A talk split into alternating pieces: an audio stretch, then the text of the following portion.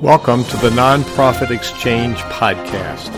Stories by leaders for leaders to help you raise the bar on your own excellence, to release the potential inside of you.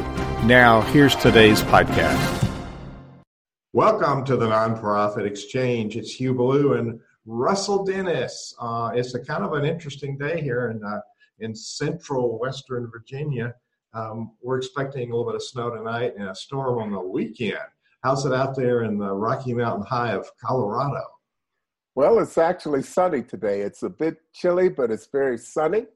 And uh, we're just going through a typical Colorado winter. I don't worry about it. If I don't like it, it'll be different in five or 10 minutes. we'll, we'll make people feel cool because they might be listening to this podcast in the heat of summer. And so just think about how cool it is. I, uh, um, I got a little hair standing up here, Russell. You don't have that problem. You can't see him on the podcast, but uh, he's a smart man. He don't waste any energy growing hair. I haven't had a bad hair day in a long time. and um, I'm thinking you probably haven't had a bad day. It's always a good day with Russell David Dennis, and we have a person that uh, uh, is is in the space of of philosophy and practice that we are. Russell, it's uh, Alan Harrison. We we met on LinkedIn and had some conversations, and he said, I'd like to share some of my wisdom with nonprofit leaders. So, Alan, welcome to the Nonprofit Exchange. Well, thank you, Hugh, and thank you, Dennis, for having me here. I'm, I'm very excited to be here and looking forward to today. Well, um, tell people a little bit about who Alan Harrison is. So uh, I've been in the nonprofit space for over 15 years now. Uh, before that, I was in the for-profit space for almost that long. Uh, I spent a lot of time uh, in the uh, water treatment industry. I've got a master's degree in biology. Uh, but towards the end of that part of my career, I really wanted to make a change and moved into the nonprofit space and moved from technology into operations. So most of my nonprofit career has been spent in um, uh, administration, HR. I've been uh, vice president of administration. I've been CEO of a small nonprofit. Um, really running things from a financial and administrative standpoint as opposed to uh, technology. So that was a big change for me, but it's I've never looked back. I enjoy it and uh, really love the nonprofit space. We um, we're talking about good sound business principles today, and you've come from the business world. Now, we use the, the, the funny terms for profit and nonprofit. And I think right there is where we set up a false premise with the word nonprofit. Um, we, we've had guests that have talked about it being social benefit, a tax exempt charity. And one guest gave us the title uh, it's not a for profit, it's a for purpose organization. Now, let's, uh, you're, you're passionate. You and I spoke a little bit last week, and you're very passionate about the principles that you teach and you bring to the to this tax exempt world of, of charities that are really cause based. We're, we're working to improve people's lives.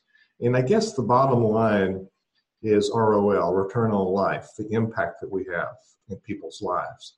So let's let's start from um, why do you think it's important that these kinds of organizations, which we're going to use the word nonprofit because people understand that's the sector we're talking to. And we're talking to clergy, we're talking to leaders of associations that are tax exempt, like a Chamber of Commerce or other associations, and or cause-based community um, nonprofits all over, a million and a half of those kinds of organizations. So, mm-hmm. what what's it? Why is it important for us as leaders in this sector to understand business principles? So the, the first point that I would make is that a nonprofit is a business. Um, I like the term not for profit because um, we can make a profit. There's nothing wrong with making money. Certainly, we raise money. Nonprofits offer um, services, they offer goods, uh, depending on what they do, and they charge for those things or they get money for those things, and there's nothing wrong with that. The difference is that um, they take that profit not to make money. They take that profit to make good. There's a, there's a principle that they're trying to advance, whether that's feeding people who are hungry, whether it's, um, you know, trying to make people healthy, whether it's, uh, you know, global health or, or, or just the health uh, clinic in your local community. It doesn't matter. They're taking that money, whether it's a profit or a donation, and they're using it to make good in that community. And the reason we need to keep business principles in mind is because it is a business. Uh, all the things that a business does, a nonprofit does. Um, we have finance people.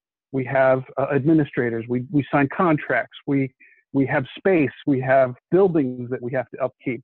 Um, we have employees. We have HR departments. Everything that a business does, a nonprofit has to do as well. Now, you might say they don't have sales, but they really do. The, the, uh, uh, the fundraisers are analogous to sales. And uh, uh, so, virtually every function that you'll find in a business or in a nonprofit, you'll find in the opposite uh, opposite uh, organization. So, we set ourselves up for failure when we minimize those things you're just talking about. We just don't mm-hmm. expect it's going to happen.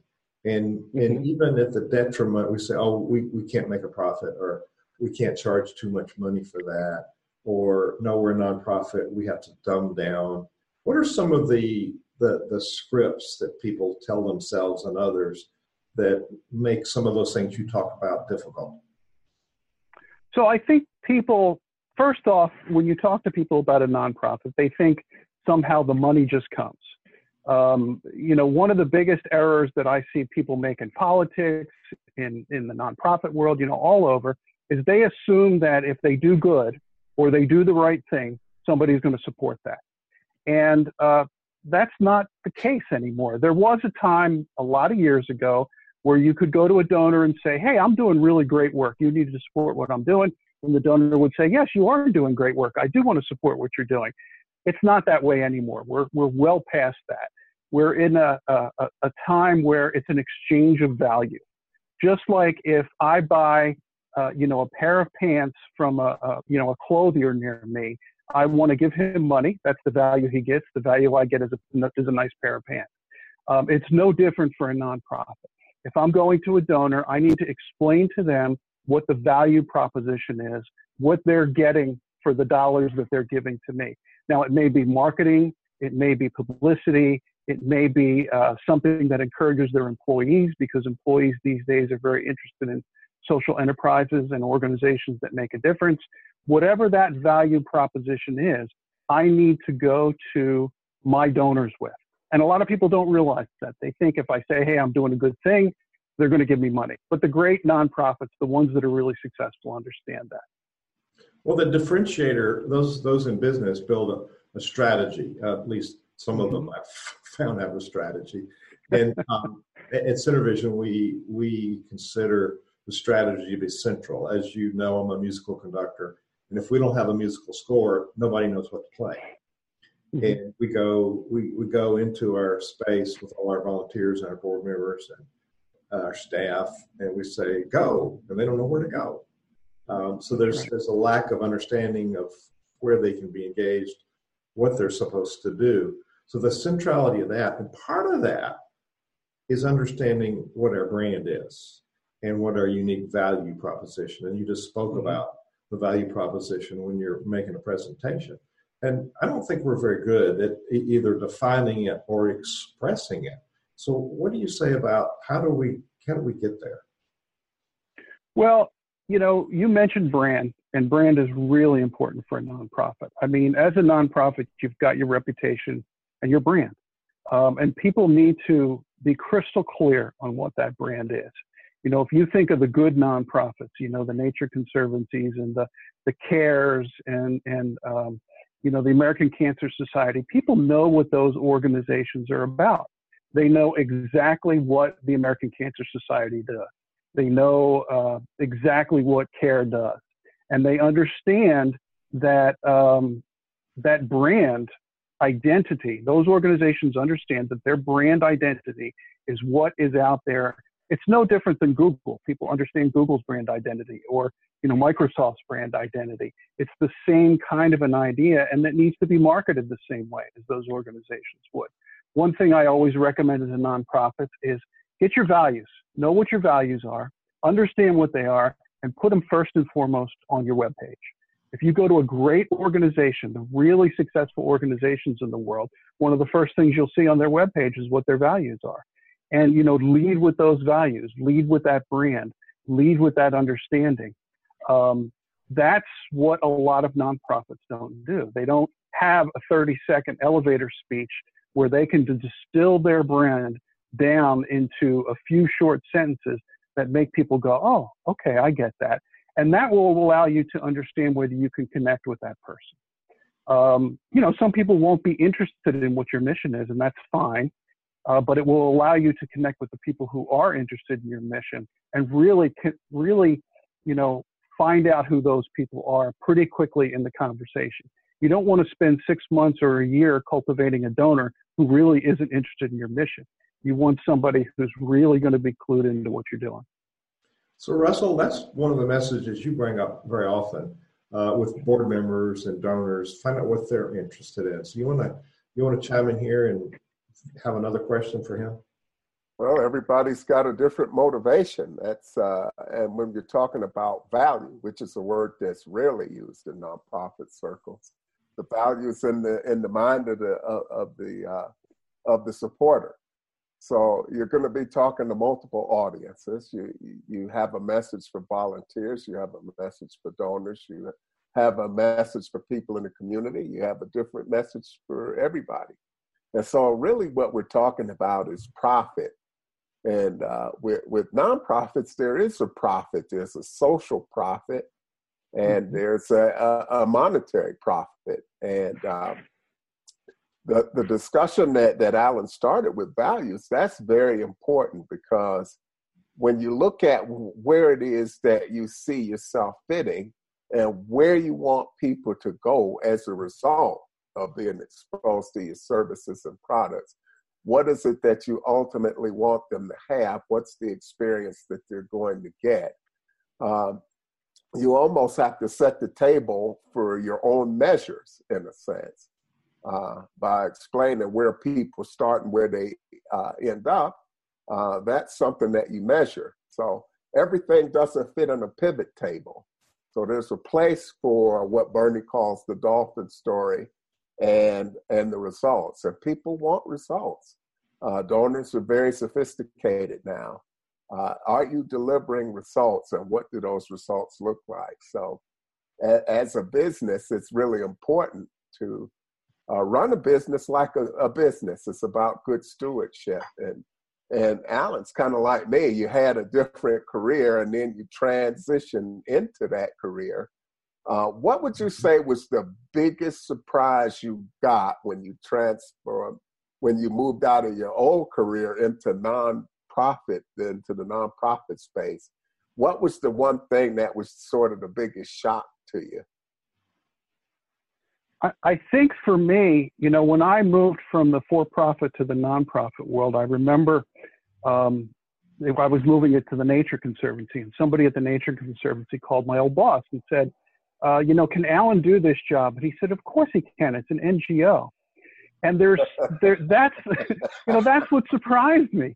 I mean, I've never been anywhere where people work harder or people are more talented than in the nonprofits that I work in.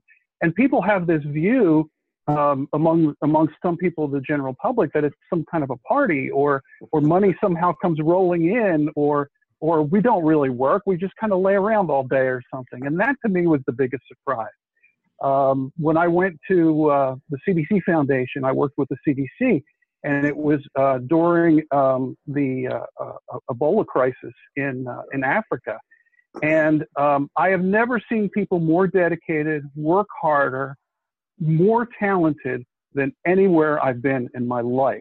And and so this idea that people aren't working or don't work hard or it, it, was really a surprise to me, and I was a little bit taken aback. So I've become a little bit of a, a nonprofit evangelist. Whenever I talk to people, I say, look, you know, we've got analogous to sales, we've got finance, we've got HR, we've got IT, every function you can think of. People are working hard, and you've got to do your job just like anywhere else. If you don't do your job, you lose your job. And, and there's there's just this view that that somehow it's not serious. Well, in, in, the work Russell and I do as, as resource um, for leadership and, and, strategy and performance, um, it's harder in, in this sector.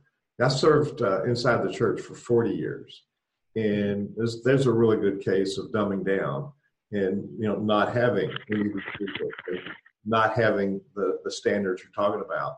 And it's it's the same as any other generic nonprofit, except um, churches think people are going to just walk in the door, and we really uh, we, have lost uh, in the mainline denominations we've lost our relevance, and I still believe in it, and I'm a critic of it to help it. But it, it's the same. It's the mindset that we developed. That's a scarcity mindset and, you know, it's with scarcity thinking.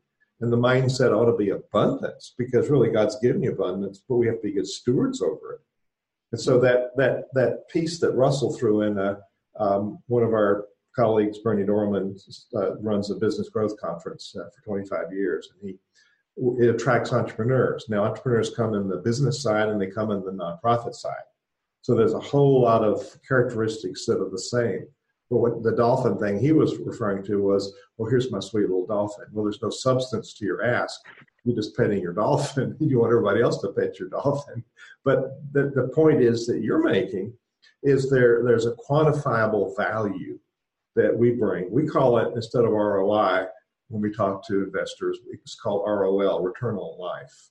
And it's it's really bottom line is the impact and actually, we take um, your values, we, we, we have to be clear on what we value. As we do strategy, we take uh, core values another level because people too often write these words they don't understand, put them away. We, we develop guiding principles. How do you make decisions based on those concepts? And so, being a principle based organization, uh, I think and what we what we're now teaching uh, nonprofits is how to develop your strategy and develop the principles that you're going to then take that strategy and integrate it into performance, which is, as, as you probably have experienced very often, is, is there's a big gap there. We've got a lot of well intended, passionate, dedicated people who are low on the performance scale. And really, these people uh, want to do more. And actually, I think in many circumstances, they work harder here than they do in their day jobs. So, any of that you want to you want to come back at us with some other thoughts? Yeah, I, I, would agree that people work hard in nonprofits. Some of the, the people that I've talked to that have transitioned from uh, for-profit to nonprofit say, I'm working harder than I ever worked in the, in the for-profit world. Uh, you have to wear a lot of hats, you know, money's scarce. Uh, it can, it, there's a lot of challenges. Uh, another challenge that I think for nonprofits is that you touched on is the impact and measuring the impact. You know, donors want to hear about impact. And uh, that can be a challenge for a nonprofit. You know, a for-profit, you can look at your balance sheet, you can look at your uh, P&L for the for the quarter, and you can say a lot. I sold 27,000 widgets. I made this kind of uh, gross margin and net mar- or net profit, and and it's fairly simple. But for a nonprofit, if you're a single uh, cause nonprofit, you feed hungry families, for example, or you house homeless people, you you have one number to work for. But a lot of nonprofits do multiple things, and it becomes extremely challenging to measure impact. Um, I've been in nonprofits that had up to 80 uh, or 100 um, active projects. And now, how do you measure impact across 100 active projects? That becomes very difficult, and you start to uh, focus on the ones that are most important or the ones that are most impactful. But there's no question that that you don't just have a number. You know, we did 27% this year, or you know, our gross margin was was 12%. That's just not how a nonprofit works. And so when you look at your impact, you have to break it down by project, you have to break it down by the population that you serve, you have to break it down by the areas that you serve, and it's it's a huge challenge um, for uh, for a nonprofit. Well, I think the place that that people have to to begin at is uh, because uh, I was looking at a book, uh, the social uh, social profit handbook. It's written by a guy called David Grant. And a lot of times when we think of having programs evaluated or people coming in and assessing, we look at it like other people assessing us. In the model that, that we teach at SynerVision and where we want to bring people to is to look at how can we do what we're doing better once we decide what it is that we're doing? If we don't make a decision or try to measure what we're doing. Other people are going to do that for us. And the purpose of evaluation isn't to get a grade to get a bigger check. The purpose of evaluating and benchmarking is to get better at what you're doing, deliver more impact, and find new ways to collect that information so that people can understand that value. And it's having the people that you're working with talk about how being affiliated with your organization has made a difference. There's a lot that goes into storytelling. So uh, it's capturing this information that's not going to fit neatly on the pivot table that helps us connect with people emotionally, that helps define some of that impact, you know. That mm-hmm. ROI in terms of that is return on impact or return on influence and these types of, of things. But the, the, the thought pattern that people have around nonprofits really needs to change. And you really addressed that very well, Alan, uh, how people seem to think, ah, this is just quick, this is just easy. And there are a lot of people who are reluctant to write a check because they say, well, I'm not interested in paying your rent. I want to make sure that every dollar I give you goes into the program. And we all know that, hey, if you don't have an infrastructure to deliver it, you don't have a program. So how do we how do we create a shift in in, in that focus uh, with people? And what are some of the things that you've done to try to help shift some of that thinking around? So I think your point about overhead is really, really important. I mean, no one goes to Google and says, you shouldn't have a finance department. Those should all be volunteers. You know, you shouldn't have an IT department. Those, those should all be volunteers, right? Um, you know what you get with volunteers. You get very dedicated people, but have very little amount of time, and, and they can't necessarily uh, put the time in that they need to put in. So just like any other business, you've got to pay for what you need. You know, imagine uh, uh, you know, a large nonprofit depending on a, a volunteer CFO. You know, it's going to be a mess. Uh, or a volunteer IT department or anything like that. It's going to be a mess. You've got to have a, a well-oiled, well-run organization, and you're competing in the same talent pool. Now, um, there's a subset of people who want to be in a nonprofit. They love the nonprofit, they love the mission, and I honestly believe that the employees that stick around in nonprofits are the ones that ones that love the mission but um, you're still competing for the same talent pool. If I need to hire a CFO, that CFO could go to another organization that's for profit. And so the idea um, that uh, uh, we shouldn't be paying for overhead or we should pay 6% for overhead or whatever that number is just doesn't make a lot of sense. Now, the finances need to be transparent. They need to re- it needs to be reasonable. You shouldn't be spending 90% on overhead, uh, obviously, but you've got to have uh, enough of a spending to uh, hire people who, you know, have families and car payments and house payments and all of those kinds of things. And I think we need to have honest uh, conversations with uh, the foundations, uh, the corporations, and the other donors who who seem to have this mindset that that this should all be for free, um, because it's not. And they want a good product. They want excellent services to the population that we serve or the, or the cause that we serve. So they've got to understand that that comes with a cost. You've got to have good people to have a good product. You've got to have good people to offer a good service. And you've got to pay those people, you know, they've got to live. They've got to, you know, send their kids to school and pay their car payments.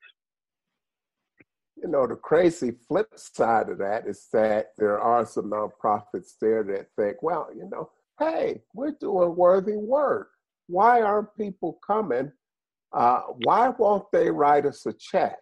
And so uh, there's that other piece where, from the side of the nonprofit, they don't always understand what people are looking for, what motivates them to support uh, a mm-hmm. cause. So how do you have that conversation with nonprofit leaders to get them to understand the sort of things that will uh, motivate people to lend that support? Well, you touched on it when you talked about value. Um, it's an exchange of value.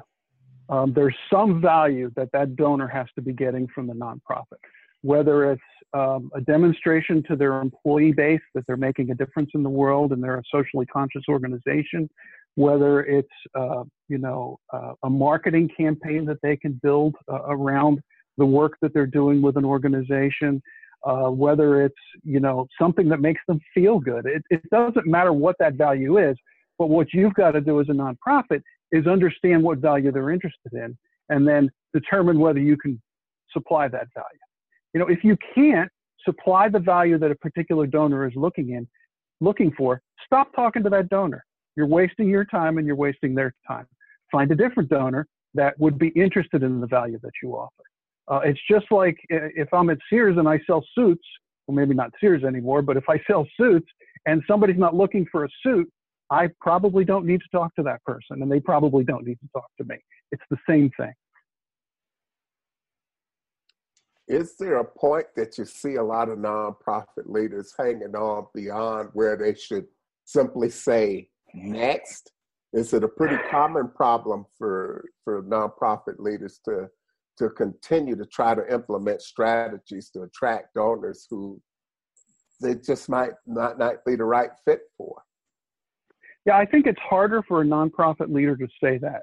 I think as nonprofit leaders, we care so much about what we do we care so much about our cause that it's hard to imagine that someone else wouldn't care about that. And it's hard to see maybe that someone doesn't uh, care about that. And we'll, we'll keep pushing a value that maybe that person isn't interested in. But there is somebody who's interested. And, and so your time is better spent um, finding that person who is interested. Yeah, it's a good it's a it's a good match. Um, mm-hmm there people have a, a, philanthropic side. They want to volunteer, um, but really um, they don't want to volunteer for everything.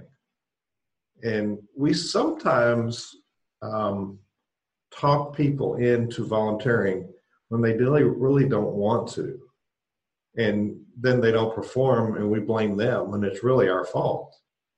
Mm-hmm. We think we we have a vision of what they ought to be interested in instead of having the conversation.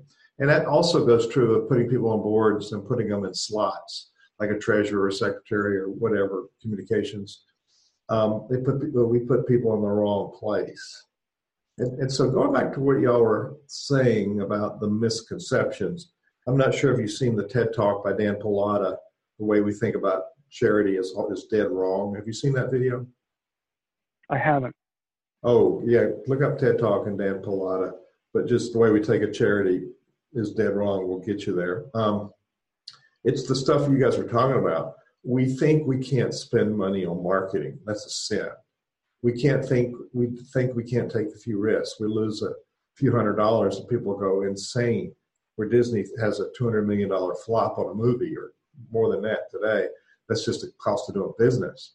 Um, the other one is this this overhead thing. It's it's a fallacy. Overhead, you're marketing you're paying people, and, and the other one is you talk to is we can't pay decent salaries. Well, you're going to give up this this big corporate job and work for less money, and we expect you to do the job of three people for a third of the pay. There's some really unreasonable expectations we have. So those seem to be the biggest myths, which are totally wrong in my book. What do you think? Oh, I agree. I mean, um, I've seen people uh, on boards that clearly weren't interested and uh, you know they don't do anything and six months later they resign. It, it, just doesn't make any sense. You have to understand what drives that person and what they're interested in. You have to take the time. And then you know the myth that we can't spend money or take risks um, one of my favorite quotes is uh, from a guy named samuel johnson who was one of the founding fathers of the country. He said something along the lines of um, if all risks uh, or if all, um, I'm trying to exactly remember what the quote is, but it's something along the lines of if all uh, danger must be removed, then nothing will ever be accomplished. So the idea is that if you uh, reduce risk to zero, you're never going to accomplish anything. And that's, uh, uh, that's an absolute fallacy that we can't have any risk uh, in a nonprofit organization. Now, all risks have to be considered. They have to be logical. You have to have reasons behind them. And then when things fail, you have to learn from it. I had a boss years ago who said fail faster. And I thought that was crazy until I realized that what he was saying was you know, there's going to be failures in life. Accept it for a failure when you get to it, get past it, and get on to something else. Um, things are going to fail. You're going to try a program that isn't going to work. You're going to try a, a population to, to serve a new population that doesn't work. Um, you have to accept that, that that risk that you took in trying to serve that new population isn't working and get on to something where you really can have an impact. Mm-hmm. Mm-hmm. Those are, um, I, I, I, think that underneath all of, as you've been talking, I've been thinking about underneath this conversation about embracing good, sound business principles, for lack of a better word, good, sound operational principles, they're the same for a for profit or a not for profit organization. There, but, but there's some there's some subtle differences that actually we have a lot more regulations in the in the nonprofit uh, arena. Then we have to be very careful with um, how money is is used, um, mm-hmm. and especially if there's designated gifts that people give us money for mm-hmm. a certain thing. But this um, there's there's a public persona. You mentioned American Cancer Society, which is a, a curious organization to me. Um, and we're talking here about overhead. People don't give to overhead, but they raise tons of money, and only 12% goes to research. And so that's a classic example of exorbitant salaries and over benefiting the employees, but, but, but very little goes to the end result. However, people look past that somehow, and there's, there's a lot of money donated to that organization. So there's a persona, there's a marketing piece of that that's evidently very strong. And but on the other side, we just we feel defeated because other organizations are taking all the money. Well, the last time I checked, money is a renewable resource. And so part of our thinking, it's fundamentally all this stuff where I'm headed with this, sorry to ramble, is that underneath this, it's leadership. And nothing happens without leadership. And the, the organization is the reflection of the leader. So all of these, there are organizations that do a very good job, like American Cancer Society, presenting themselves in marketing, but there are other organizations that probably have um, 10% overhead and make a lot of impact, but they're vastly compromised by their effective lack of effective board and lack of revenue. So, what do you think about leadership as being the anchor for what we're talking about? Well, there's no question that you need a leader that understands that all these things are important. Um, you know, you if you have a leader at a nonprofit that only focuses on providing the service or the you know whatever good the nonprofit is doing, uh, and doesn't get out there and talk about the organization and market the organization and recognize how important branding is and how important marketing is, um, you're not going to go very far. Uh, another uh, item that you touched on a little bit is accountability. It's holding people accountable. You know, a lot of people in nonprofits think we need to be nice. Uh, and I would argue that we do need to be nice and we need to treat people with dignity. But treating people with dignity uh, and being nice to them doesn't mean not holding them accountable. Um, accountable is a big accountability is a big piece in nonprofits that can be a challenge because everybody wants to be nice. Um, sometimes you've got to say this person isn't working out, this project isn't working out, this department isn't working out, and, and make a change. And you can do that in a kind way you can do that in a way that preserves people's dignity. But if you just let it slide, um, like I've seen happen, uh, then you get mediocrity. And you know, every organization uh, is as strong as its weakest link. Every chain is as strong as its weakest link, and it brings down the whole organization. So uh, I would argue that leaders are um, need to be focused on that accountability that sometimes is an issue in the nonprofit world. Well, and, and we actually cause some of those problems. Like you say, we put the wrong person in the wrong place. Mm-hmm. And then we're just nice to them. They're trying. They're, we have to be nice to them as a nonprofit. They're trying. Well, they're bringing down your culture. And actually, they're representing your brand in a negative way. Right. And so, how, and the, what's damage control at that point? Go ahead. Well, the brand has to come first, the mission has to come first. And everything that you do in the nonprofit has to be focused towards advancing the mission and advancing the brand. And um, you always, as a leader, need to be asking yourself the question Does this advance the mission in the best way? Does this advance the brand in the best way? And I think a good leader can recognize hey, this isn't working. um, we need to make a change. You know, we've brought this person on our board who isn't interested. Uh, I need to have a conversation with that person. It takes some uh, assertiveness, it takes some guts, uh, but the leader has to be willing to to make those kinds of changes and have those kinds of conversations um, in an organization. And for some reason, they're a little more timid in nonprofit organizations than people are typically in for-profit organizations because it's perceived as not being nice. Well, and it's it's being honest though. Mm-hmm. We want to be honest with people. Um, That's right. Yeah, yeah. Russell, it's back to you. Well, you know, I think that uh, honesty goes a long way, but honesty without compassion is brutality. So it, uh, it's all it's all in how you go about putting things out there. And so, uh, as we look at this environment today, and there's just the realization that business principles are so critical to being effective stewards of, uh, of things that are entrusted to nonprofits. I think there's a whole lot of confusion, but there are still some very subtle and distinct differences between the not for profit or a social profit entity and a purely profit entity. Uh, what are the what do you see as the most important distinctions to make between the for profit and the social profit entity? So I, I think that uh, you know in the well it's it's obvious that in the for-profit world you're you're in it for the profit right? You're trying to enrich shareholders you're trying to enrich management you're trying to have you know quarterly profits that increase every month uh, every quarter you know those kind of things. But I mean with you know anybody in the for-profit world is familiar with that and I've been there. Um, we can't forget what our mission is in a nonprofit and that's the difference. You know you talked about having compassion. Um, and really, the nonprofit world is about uh, manifesting that compassion in the larger world. And that's really what we're trying to do. We're trying to take that compassion that we have and manifest it in the, lar- in the larger world. And I would argue that while we can learn from the for profit, the for profit can also learn for us, from us. You know, that compassion for employees, that compassion for the larger world, that goes a long way. I always use the word dignity.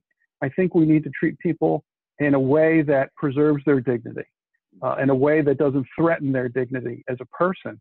And um, I think that the for-profit world would learn a lot in some places. Now, I would never say that all non all for-profits don't treat people with dignity, but it, it's much more common in that world. And I think they would learn a lot from what for, for from what nonprofits do in terms of treating people with compassion and dignity. Do you, do you think that that uh, where do you think you see more of a collaborative type of leadership? Or uh, another question I would ask is, do you see some pathways to create more collaboration in both worlds? Because we're in a, in a society today where people are really getting locked into their differences. And I think we're suffering from it. So, how, how can collaboration as a way of life in both types of entities help us with our larger conversations with, with how we approach each other's people? Yeah, I think nonprofits and for profits should be collaborating with each other. Um, one of the things that uh, I like about the millennial generation is they really want to make a difference in the world they have a lot of passion for um, recognizing what is wrong with the world and, and, and wanting to make a difference. And, you know, that becomes important um, just to have a workforce in the for profit world. And, and as nonprofits, we can bring them opportunities to engage their employees in causes that are important to them whether that's uh, uh, you know uh, environmental things, whether it's you know feeding the homeless, um, those sorts of things. We can give them direct, you know, volunteer opportunities. You know, UPS has a goal to have a million hours of uh, nonprofit, uh, or, or, maybe it's 20 million hours of nonprofit uh, volunteer time with their employees. You know, nonprofits need to step up and talk to all the organizations out there about the kind of opportunities we can offer them to engage their employees and in those kinds of volunteer efforts. And, and those things go a long way for both organizations.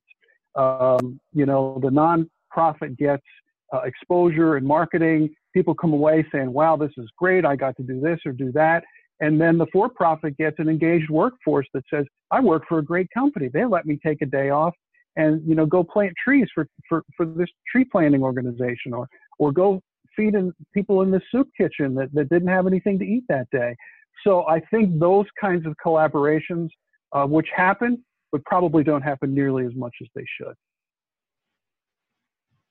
If you get somebody that comes out of university now, uh, it was a little bit different when the three of us attended, but now uh, you're looking at a situation where somebody comes out, particularly if they've done any graduate work, they've got this massive debt that they've got to deal with. And you have career opportunities in private enterprise that are driven by, uh, you know, stock prices and a lot of other things. How would you make a case to get somebody that's very talented to choose a, a career in the social profit uh, field, knowing they're leaving all of these other things on the table and they've got this mounting debt? How do you make a case that it's really worthwhile to go into this nonprofit sector? Well, one of the things that I've noticed with people that are coming out of the university now, they uh, they don't expect to work for the same company for 25 or 30 or 40 years and retire from that company. Uh, a lot of people um, in the uh, millennial generation go into a job knowing I want to be here two or three years. I want this to be a resume builder. I want this to be uh, a skill builder. I want this to be an opportunity, and then I'm going to go on to the next thing. I think as nonprofits, we have to accept that uh, not try to change it, not try to talk people into working somewhere for 30 years, but go in talking to them about what this opportunity is.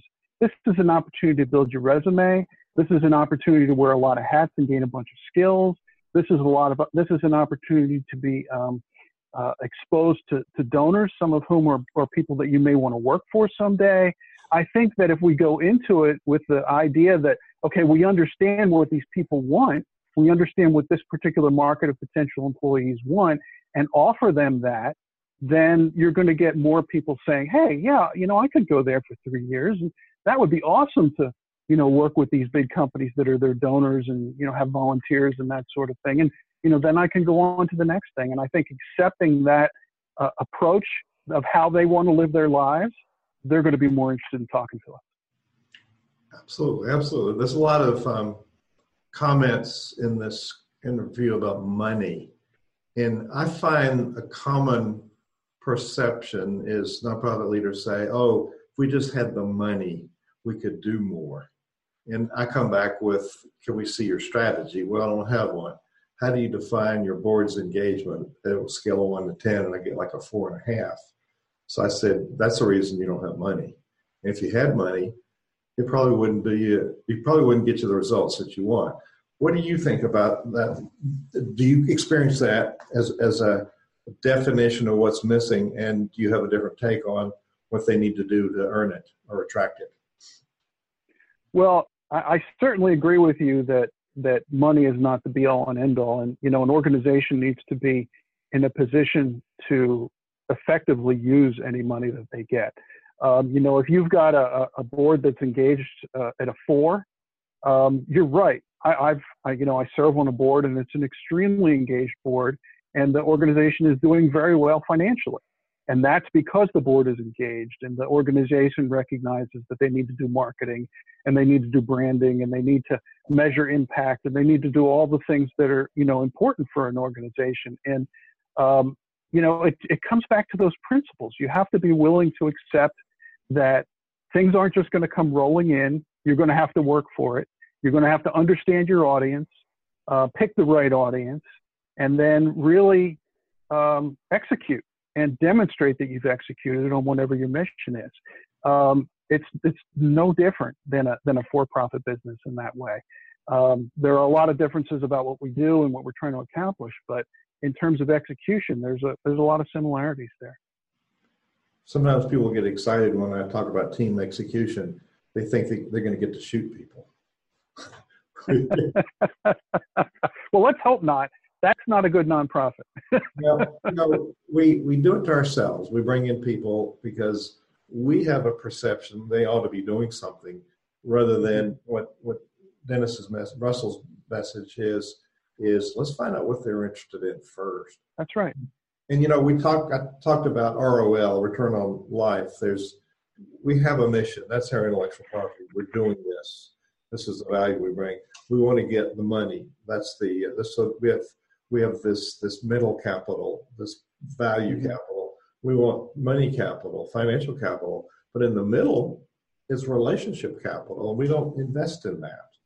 So so part of what businesses do is they're really uh, well the ones that are successful build relationships with with their customers and our customers in the uh, nonprofit world the people that support us our stakeholders donors board members those people that step up as volunteers we don't do a very good job of of, of nurturing them do we no I, I think some organizations do a very good job of that but others again um, don't take the time, like you said, to really understand what they are. You need to meet people where they are, not where you want them to be. And you need to be willing to um, invest the time and the effort in really understanding what people are looking for. And then you've got to ask yourself the honest question on whether you can give them that. If you can't, you walk away. It's it's not the right fit. And um, I think that because we love what we do so much, we project our love for what we're doing onto other people, and we, that that's a little bit of a pitfall for people in nonprofit and nonprofit leaders. Very common, isn't it? It's a common. That's a common scenario, isn't it? Oh yeah, yeah. It is a very common scenario, um, and and I don't think it's any different than any other world. Um, people tend to project their own loves and desires and interests on on other people, but when you're running a business, um, it's it's dangerous and it can be uh, it can be devastating. I want to get one more thing on the table here before I go to the sponsor message. But um, Russell and I serve uh, leaders as a as an advisor. Um, we don't customarily use the words consultant or coach because there's so much gray around what that means, and and 90% of those people saying they're consultants give us a bad name. so um, we have gone from consulting to insulting to now advising. And we, we have a paradigm in Vision that's a wayfinder. We partner and we have some strategies to guide guide the process. But but our job is to help help leaders step up their own game. Um, I find that people struggling are the ones who want to figure it out for themselves. And I find by and large the successful leaders have somebody like one of us as, a, as an advisor, whatever they call them.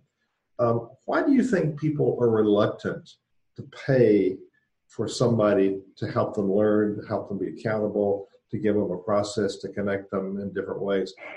There's a reluctance for people to do that. Well, I think there's a little bit of a stigma attached with having a coach or um, whatever that is. There's some view that hey, if we had to get this guy a coach, there must be something wrong. He's not doing his job. He's not. Uh, he's not performing. You know, my view is that one of the greatest gifts that an organization can offer an employee is coaching um, to help them get better at what they do, to help them understand the, uh, how to get through the challenges that they're facing. You know, whatever that is, I think that's a huge gift that an organization can offer an employee, whether it's a senior executive or a manager, or, you know, whoever it is um, to help them get better at their job. But there's that stigma, I think, that, uh, oh, you know, we had to get this guy a coach, uh, or we had to get this woman a coach. She must not be doing a good job. And, and then people will look down on that.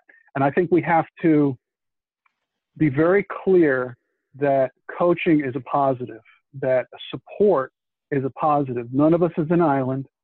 Uh, none of us can uh, completely be effective at everything on our own. Everybody has strengths and weaknesses, things that they're going to be good at and things that they're not.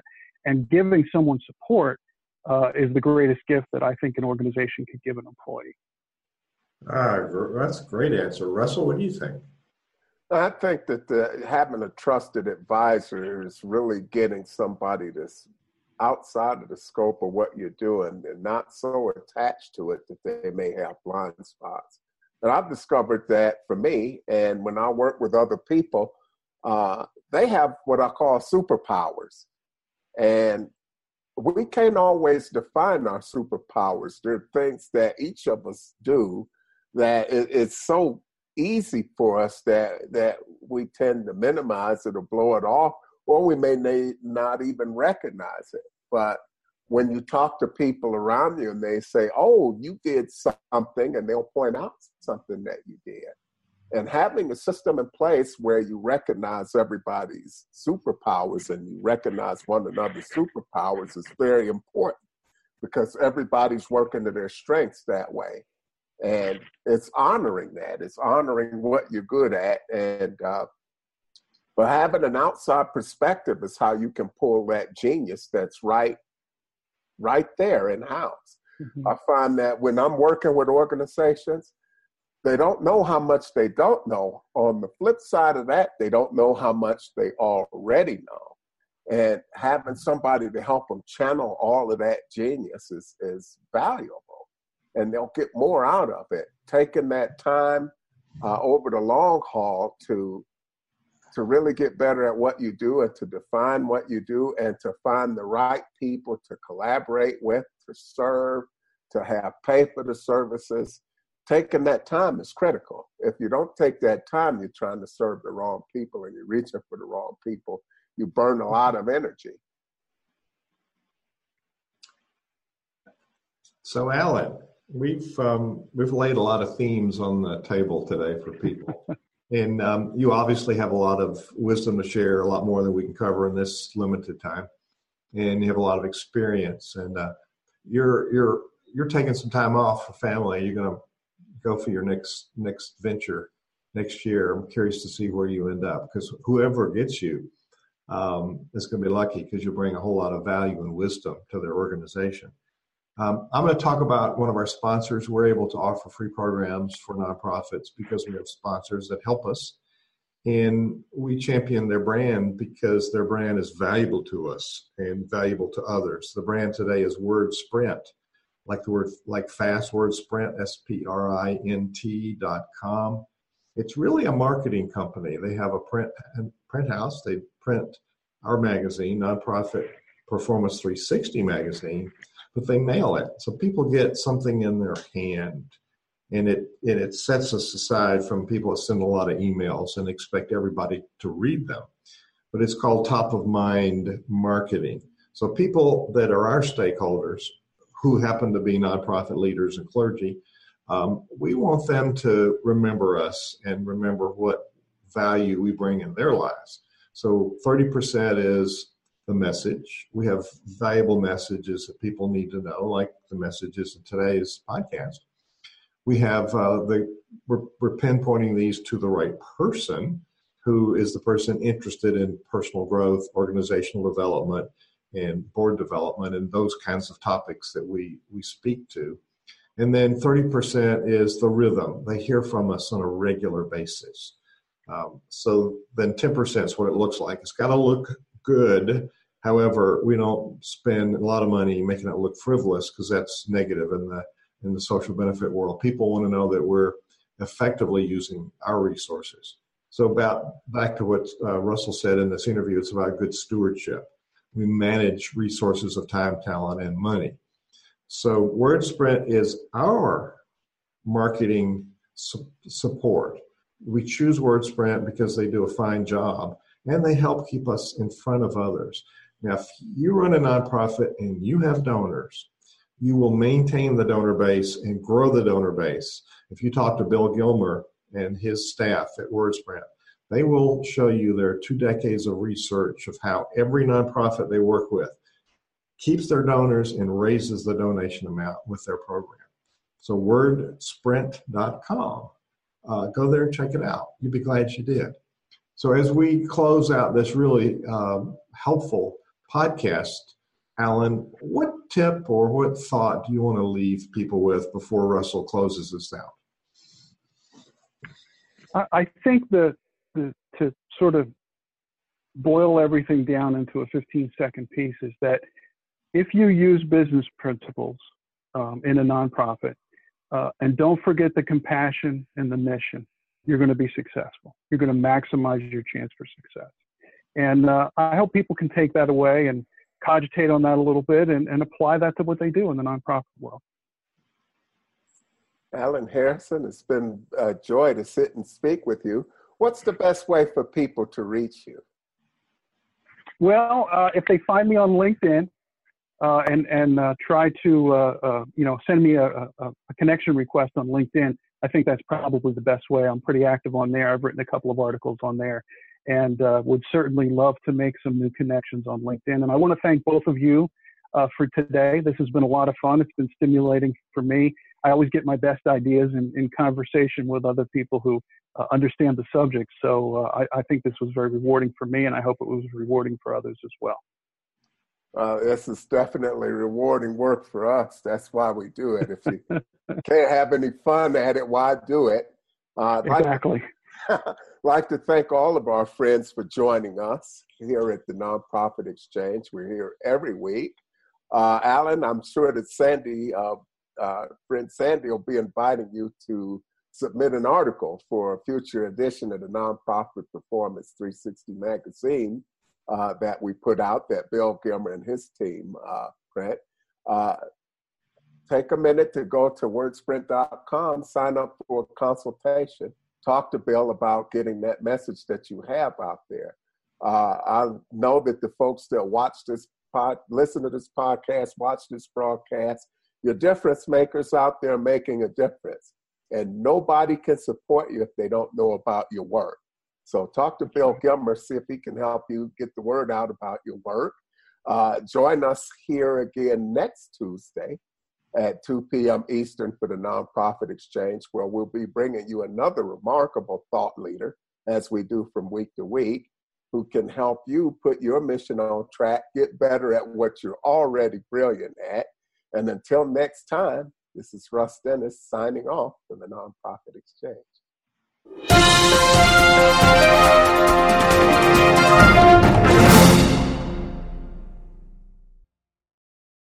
This podcast is a part of the C Suite Radio Network. For more top business podcasts, visit c-suiteradio.com.